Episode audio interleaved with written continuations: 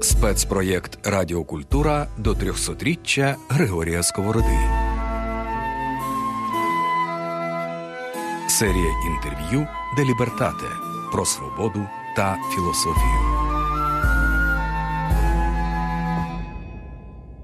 Вітаю слухачів і слухачок Радіокультура. Ми працюємо наживо. Це спецпроект Радіокультура де Лібертате. Це означає, що ми сьогодні разом з слухачами говоримо Григорій Савич з днем народження. Григорію Сковороді 300 років. І наші слухачі можуть зараз чути голос Євгена Стесіневича. Нагадаю, що триває виставка світ Сковороди в українському домі. і Радіокультура працює наживо прямо з виставки. Мене звати Олена Гусейнова, і зараз ми будемо з моєю гостею Ольга Ковалевська, історикиня. Олю, вітаю тебе. Добрий Е, Розбиратися, що відбувалося на тлі біографії Григорія Сковороди в історії України. Перше про що хочу запитати, трошки так забігаючи наперед, є така фраза. Вона є в Вікіпедії, але вона просто мандрує по всім таким ходовим біографіям коротким Григорія Сковороди. Що Григорій Сковорода не звертав увагу на політичні процеси, його це не цікавило. Він цього уникав. Ти як історикиня з цим погоджуєшся?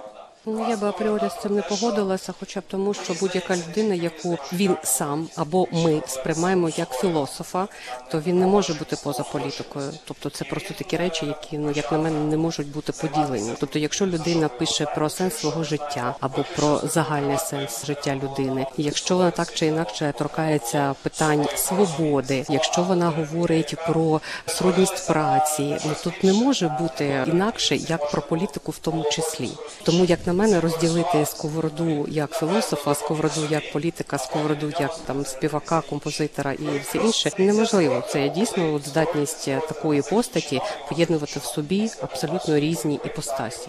І не можна його відірвати від його часу. Звичайно, як будь-яку людину. Людина завжди може бути сприйнята виключно на тлі свого часу, в контексті свого часу. Інакше немає сенсу говорити ні про біографію, ні про творчість. Григорій Сковорода народився 300 років тому, Так. 1722 рік. От в нашому радіодокументальному фільмі Мирослав Лаюк написав таку фразу, яку Ада Роговцева читає, розповідає як нараторка, що Григорій Сковорода це покоління, яке народилося після поразки Мазепи. Так. Що це означає, по-твоєму? Як це розуміти е, нам сьогодні? Ви знаєте, цікаве, до речі, питання. Я ніколи так не намагалася подивитися на сковороду, але в принципі дійсно це так і є. Це покоління тих людей, які народилися після того, як, скажімо так, одна з найбільш потужних спроб позбутися московської залежності, вона дійсно формально зазнала поразки. Те, що вона в подальшому на тлі історичних подій вона розвивалася, вона мала свій розвиток, потім відповідно переросла в цілий рух під назвою Мазепинство. Це буде потім. А на цей конкретний момент, що ми маємо? Перше з одного боку, певну кількість людей, яка пам'ятала Мазепу, яка робила собі кар'єру за часів Мазепи, але в той же самий час покоління Сковороди це покоління вже їхніх дітей, тих дітей, які дійсно народилися вже в той момент, коли вони знать не знали, що було до того часу, що робив Мазепа, для чого він це робив, що ним рухало. Коли вони стикнулися з е, цією ситуацією, то це для них минуле. Це треба було дійсно ще якось зрозуміти. Це треба було собі якось пояснити. Тобто вони вже народилися в той час, коли Мазепи не було. Вони вже народилися в той час, коли майбутніх проєктів, можливо, представники козацької старшини могли би собі уявити майбутнє України. То в даному випадку ну дійсно можна говорити, що це покоління зовсім інше. Яке мало для себе ще зрозуміти, що то тако була та стара гетьманщина, хто то був той Мазепа, і що він прагнув взагалі зробити. Ти знаєш в тому поколінні такі узагальнення. Ну можливо і ні. Можливо, це дійсно єдиний такий варіант, дає нам таку можливість спробувати з одного боку осягнути те, що було до Мазепи, те, що було при Мазепі, і те, що стало після Мазепи. Зараз ми власне про це і будемо говорити. Що сталося про Мазепі, яка вона Україна часів Григорія Сковороди, що відбувається з точки зору історії політики. 1722 рік це рік багатьох указів Петра І. Взагалі він ще живий. І ці укази, які стосуються Гетьманщини, вони виглядають як укази, які рухаються в бік ліквідації. Так. Що це за початок такий? Чому одним указом, наприклад, це не можна було зробити? Чому треба було от передпорядковуємо, закриваємо малоросійський приказ, відкриваємо малоросійську колегію. Багато багато таких от бюрократичних якихось дій відбувалося, які не історик просто пропустить, бо це ж от не цікаво читати про такі указ такий, змінився на такий, через три дні ще один. Що насправді відбувалося? Я б все ж таки почала говорити не від 722-го, а від 721-го, бо це є рубіж. Бо це рік, коли закінчилася велика північна війна. Це підписання Ніштатського мирного договору. Це по суті проголошення Петром І за результатами цієї війни Московського царства, тепер вже Російською імперією, яка потім проіснує до 1917 року. Відповідно, крім цієї великої події, що ще відбувається, це по суті остаточне вирішення долі мазепинців, тому що до цього часу, до підписання цього договору, наступник Мазепи, тобто Пилип Орлик, він намагався боротися за українців за Україну. Більше того, піднімалося неодноразово питання про те, щоб внести в текст договору питання про долю і Пилипа Орлика як гетьмана екзилі, і відповідно про війська Запорозьке Низове, яке теж разом з ним перебувало в еміграції. Але на жаль, в остаточному тексті договору нічого цього не було. Це відповідно автоматично означало ті, хто не захотіли примиритися з тими умовами, на яких Петро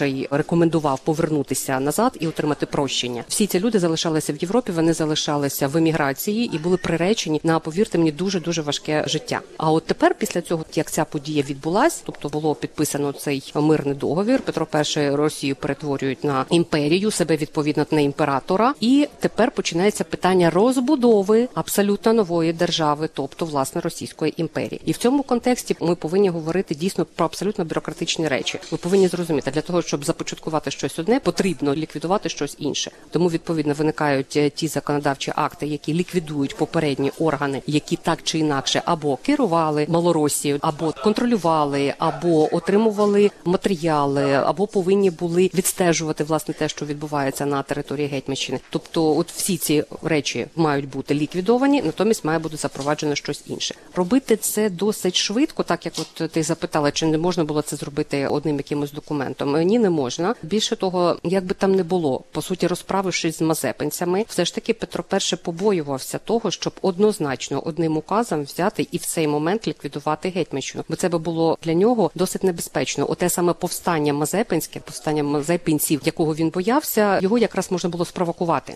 І я думаю, що Петро був не готовий це робити в цей момент. Тому ліквідація гетьманщини і, взагалі, весь процес інкорпорації гетьманщини в Російську імперію він повинен був відбуватися повільно, поступово, для того, щоб не спровокувати досить таку різку негативну реакцію, чого Петро звичайно не хотів. Він це робив іншими способами різними. Перш за все, це намагання поставити на коліно казацьку старшину. Тобто, з одного боку, наприклад, ті самі мазепинці, які ризикнули повірити Петру, повернутися додому заради своїх родин, заради своїх маєтків, вони ж не отримали те, що їм було обіцяно, і вже повернутися назад в Європу вони теж не могли. Тобто, повернутися до іммігрантського життя вони мусили залишатися в тих умовах, в яких вони опинилися. Дуже часто вони опинялися без майна. Вони дуже часто опинялися в ситуації, коли їхні родини перебували не в Гетьманщині, а поза Гетьманщиною, тобто на території Московії. Частина з них перебували в дуже важких матеріальних умовах. З усім всім потрібно було якось миритися. З іншого боку, ніхто не знав, що ще можна було очікувати попереду, тому що остаточно питання в стосунках зі Швецією. Воно так ще не було вирішено, і це ми ще будемо потім спостерігати в 730-х, в 740-х роках,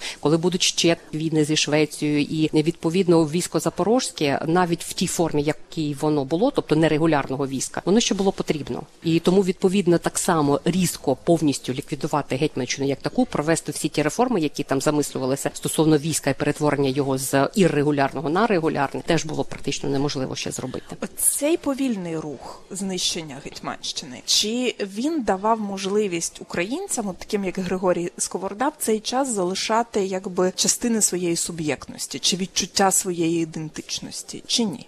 Мені здається, що от до тих пір, поки існував гетьман для тогочасних українців, якраз і залишався ось цей момент. Тобто вони, ну мені здається, підсвідомо повинні були розуміти, що поки існує формально гетьманщина, як би вона не була обмежена, які б її права не були, поки формально вона є, поки формально козаки мають право обирати гетьмана, для них це вже момент суб'єктності певної. Тому відповідно до Григорія Сковороди, практично до 1764 року, до остаточної ліквідації самої гетьманщини, посади гетьмана, ми можемо говорити, що десь там по подспудно козаки ще на це сподівалися. Ну і плюс не треба ж забувати, що весь цей час козаки реально намагаються пробувати відтворити свої права або відновити. Не дарма ж знаємо історію з Полуботком, і до Полуботка ж приєдналися той же самий Мазепинець апостол. До нього приєдналися інші. Це це закінчилося казематами Петропавлівської цієї фортеці і відповідно смертю Полуботка. Але ж це не означає, що в подальшому козаки відмовилися від того, щоб принаймні намагатися нагадувати про свої права, взяти того самого апостола. А апостол стає гетьманом так само, як і Скоропадський в досить вже такому поважному віці. Апостол колишній мазепинець, але той мазепинець, якого вдалося поставити на коліна. В той же самий час період правління апостола це теж період намагання зберегти права козацькі, і в тому числі я б навіть так сказала, зберегти певну пам'ять про того ж самого Мазепу і про його період. Чому так? Ну принаймні на тому матеріалі, з яким мені приходилося стикатись, можу сказати, що деякі портрети Мазепи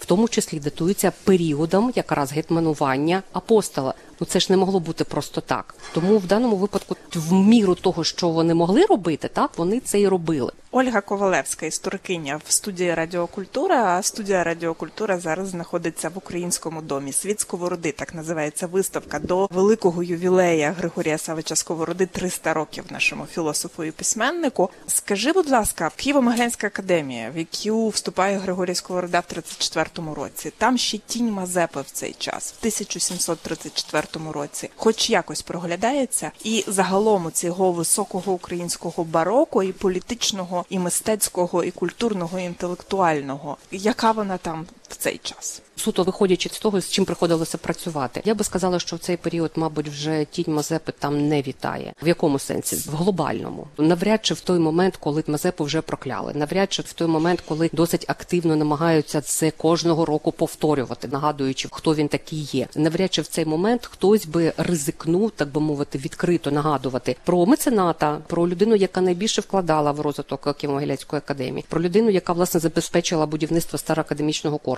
людина, яка подарувала Могилянці відповідно частину там своєї бібліотеки. Я думаю, що навряд чи в глобальному плані про нього могли згадувати, говорити, і тінь його там вітала. Якщо говорити в більш вузькому плані, ну я думаю, що за фактично там 34 роки, навіть трошки менше, навряд чи щось таке би сталося, щоб геть можна було забути про те, що зробив Мазепа. Більше того, ще ж залишалися власне, якщо ми говоримо в мистецькому плані, залишалися ще живі ті люди, які були дотичні до створення так званої київської граверської школи, яку по суті прямо є посередковано Мазепа підтримував взяти того ж самого Георгія Левицького відомого гравера. Тому мені здається, що в цьому сенсі досить вузькому плані десь вона ще там була.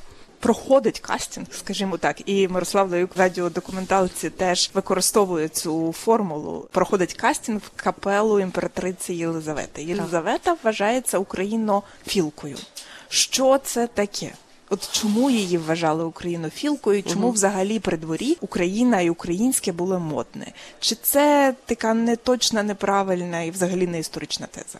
Я би сказала, що це не історична теза. Так дуже класно в це вірити і не намагатися так побачити, що ось нарешті з'явилася на російському престолі імператриця, яка є українофілкою. Я би сказала як трошки інакше. Якби не підвернувся їй на очі розум, майбутній розумовський, хто його знає, як взагалі могла б в принципі піти далі історія. А так? це любовна історія була. Це, це любовна історія. Просто так. любовна історія більше нічого не ну принаймні, я не думаю, що там може бути щось глибшого, тому що ну розумієте, потрібно чітко в голові своїй мати мати таке, що людина, яка стоїть на чолі Російської імперії, ніколи не буде діяти в інтересах якоїсь маленької навіть частини цієї імперії. Вона буде діяти виключно в інтересах самої імперії. Таким був Петро, Петро II, такою була Катерина перша, такою була Єлизавета, такою потім буде Анна Іоанівна, такою відповідна Катерина II і так далі. Тобто вони завжди будуть виходити з інтересів власної держави, тобто Російської імперії. Той факт, що ми намагаємося їй приписати це українофільство, це як на мене виключно пов'язано з її особистим життям життям з цими стосунками з Олексієм Розумовським. Тому відповідно, якщо подивитися все, що вона робить, по суті, вона робить на прохання козацької старшини. Козацька старшина, як тільки про це дізналася, про ці стосунки, починає лобіювати свої інтереси, намагається посилати ледве не кожного року якісь депутації, які нагадують про те, що потрібно відродити козацькі права. За секунду ми про це продовжимо говорити. А зараз, оскільки ми я нагадаю, ми прямо в українському домі, і дуже близько до нашої студії відбувається відкриття, і на цьому відкритті ансамбль Лятушинського виконує твір на музику Щетинського і на слова Григорія Сковороди. І у нас є шанс підслухати і трошки послухати, як це звучить.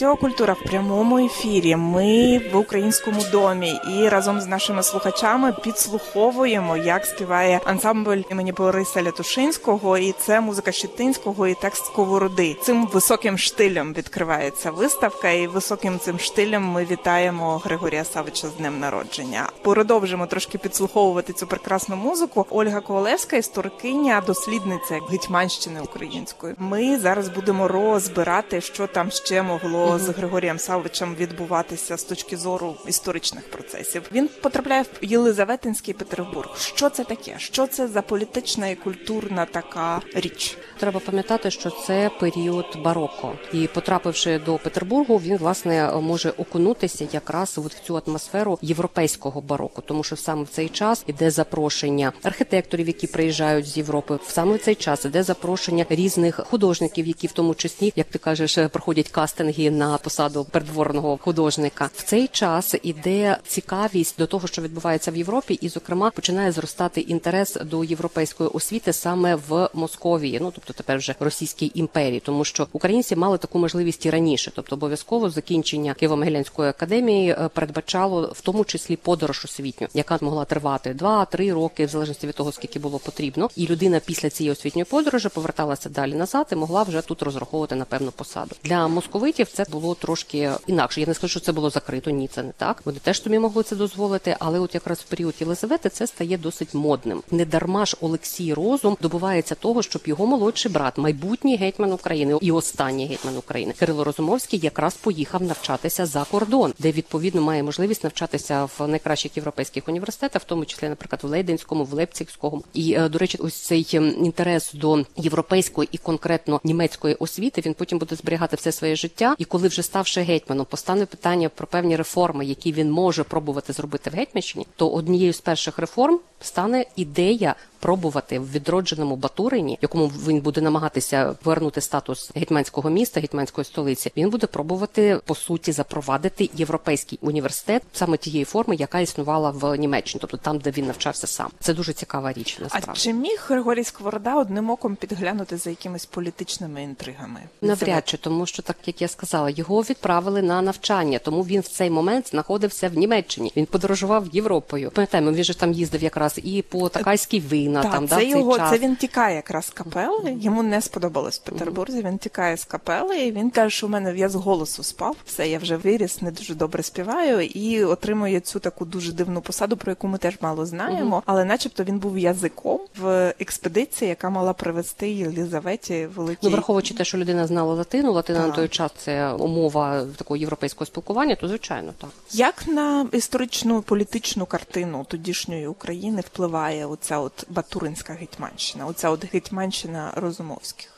Що це таке? Що це за можливості для українців? Я завжди Розумовського сприймаю як людину, яка однією ногою стоїть в старій гетьманщині, другою ногою стоїть вже в Російській імперії. Тобто це гетьман в перуці, це гетьман, який абсолютно нетрадиційний, навіть з точки зору його візуальної репрезентації, якщо порівняти ті портрети, які у нас зберіглися від часів Розумовського, так це ще частково ми можемо сказати кінець бароко, початок класицизму, але в даному випадку це не ті козацькі портрети, які існували в попередній час. Те саме стосується, наприклад, і того, як він собі уявляє, як має виглядати гетьманська столиця. Тобто, навіть відроджуючи Батурин, він же ж по суті починає не з відродження тієї частини, яка була спалена під час е, 708 року, да, навали московитів на Батурин. Він бере абсолютно по суті нову ділянку, де він починає розбудовувати власне свій палац. І свій палац він будує в стилі класицизму, тобто в тому стилі, який цей час якраз досить поширений є і в Російській імперії, і в Європі. Він до речі намагається у себе в цьому маєтку запровадити дуже багато цікавих речей, починаючи від саду, в якому спеціально вирощують абсолютно різні види сливок, черешин, грушок, яблук. От і він все це виписує реально з Європи, і закінчуючи тим, що він запроваджує різні підприємства, які вже існують не так, як це було колись в давній гетьманщині, а вони вже по суті є мануфактурами, які мають шанс в подальшому перерости повноцінне таке капіталістичне виробництво. По суті, от у нього є шанс зробити модернізацію старої гетьманщини і пробувати дати їй нове життя. І можливо, так би і було, якби все не закінчилося так трагічно в 1764 році. Я особисто думаю, що це було пов'язане саме з ідеєю спадкового гетьманату, яка абсолютно не корелювала з тим, що в цей час планувала собі Катерина II. Вона власне була при владі. Тому як тільки ця ідея була озвучена, це стало тим поштовхом, який призвів до того, що Кирила Розумовського було викликано до Петербургу, і він по суті підписав зречення від булави. Після чого гетьманщина ліквідовується, посада гетьмана ліквідовується, запроваджується друга малоросійська колегія, і починається остаточний процес інкорпорації українських земель до складу Російської імперії. В цей час Григорій Сковорода на Слобоженщині.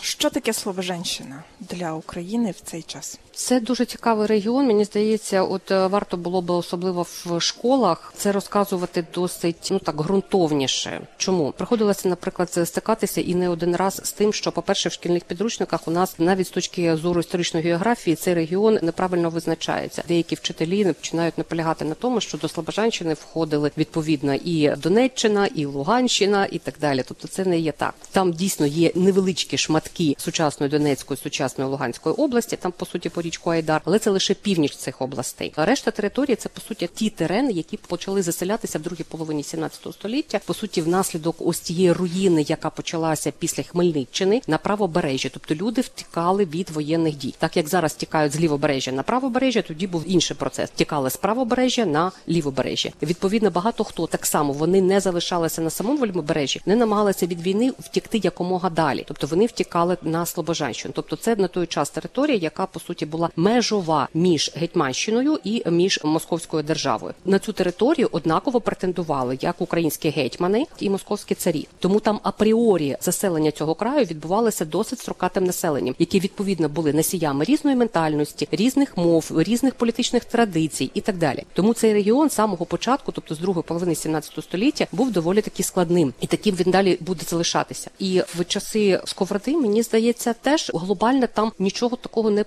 помінялося. Тобто, дійсно, частина населення, яка там була, вона своїм корінням сягала правобережжя. Частина це ті, які сюди були переселені з глибинних губерній е, Московської держави. Те, що там була змішана мова, це факт. Те, що там могли бути абсолютно різні традиції, українські, московські, а може й не тільки вони, це теж факт. І тому все це воно створювало, мабуть, таку специфічну якусь атмосферу, в якій власне і міг, мабуть, народитися сковорода таким, який він є. Так. так. 1794 рік, рік смерті. Так. Що це за рік для України? Тут треба знову таки почати з того, що відбувалося після ліквідації гетьманату як такого, бо скільки я сказала, процес інкорпорації він пришвидшився, що досить швидко відбувається. По перше, ліквідовується адміністративний устрій, який існував на гетьманщині, тобто полки сотні ліквідовуються, запроваджуються намісництва. В подальшому, в 80-х роках, запроваджується кріпосне право, якого ніколи не існувало в гетьманщині. 1783 рік запровадження кріпосного права за запровадженням кріпосного права і паралельно з ним, по суті, ми можемо говорити про опис цього регіону. Формально він відбувається ще в 60-ті роки, з 65-го там по 69-й рік. Це генеральний опис Малоросії. Для чого він робиться? Для того, щоб зробити облік населення. Населення має бути оподаткованим. Відповідно, мають бути прораховані цифри тих податків, які мають бути зібрані, направлені в скарбницю Російської імперії. Московити досить чітко потирають руки і рахують наші гроші. Далі відбувається кілька російсько-турецьких війн, і одна з них якраз закінчується підписанням Кучука-Недживського мирного договору і подякою козакам за те, що що вони допомогли Катерині приєднати Крим. Що стає? Це ліквідація Запорозької січі. Останнього кошового атамана відправляють на Соловки, де він скінчить своє життя. Тобто йдеться про Калнишевського. Сама територія вольностей війська Запорозького низового починає розподілятися між російськими поміщиками. В подальшому наступна російсько-турецька війна закінчується з одного боку приєднанням нових територій в Причорномор'ї, а з іншого боку, це так само закінчується тим, що ці території знову починають розподіляти між собою російські поміщики козаки. Вони сюди привозять своїх селян з глибинних російських губерній. Тут знову запроваджується крепосне право, якого тут ніколи не існувало. Не треба забувати, що 94-й рік це по суті переддень останнього третього поділу Польщі. Таким чином Московія приєднає ще шматок українських територій, тобто ті, які до того часу входили до складу Речі Посполитої. Російський мир про себе заявляє, коли не так. стає сковороди. По суті, так. Ольга Ковалевська в студії Радіокультура говорили про історичне і політичне тло, яке було при житті Григорія Сковороди. Почуємося, і продовжимо говорити далі.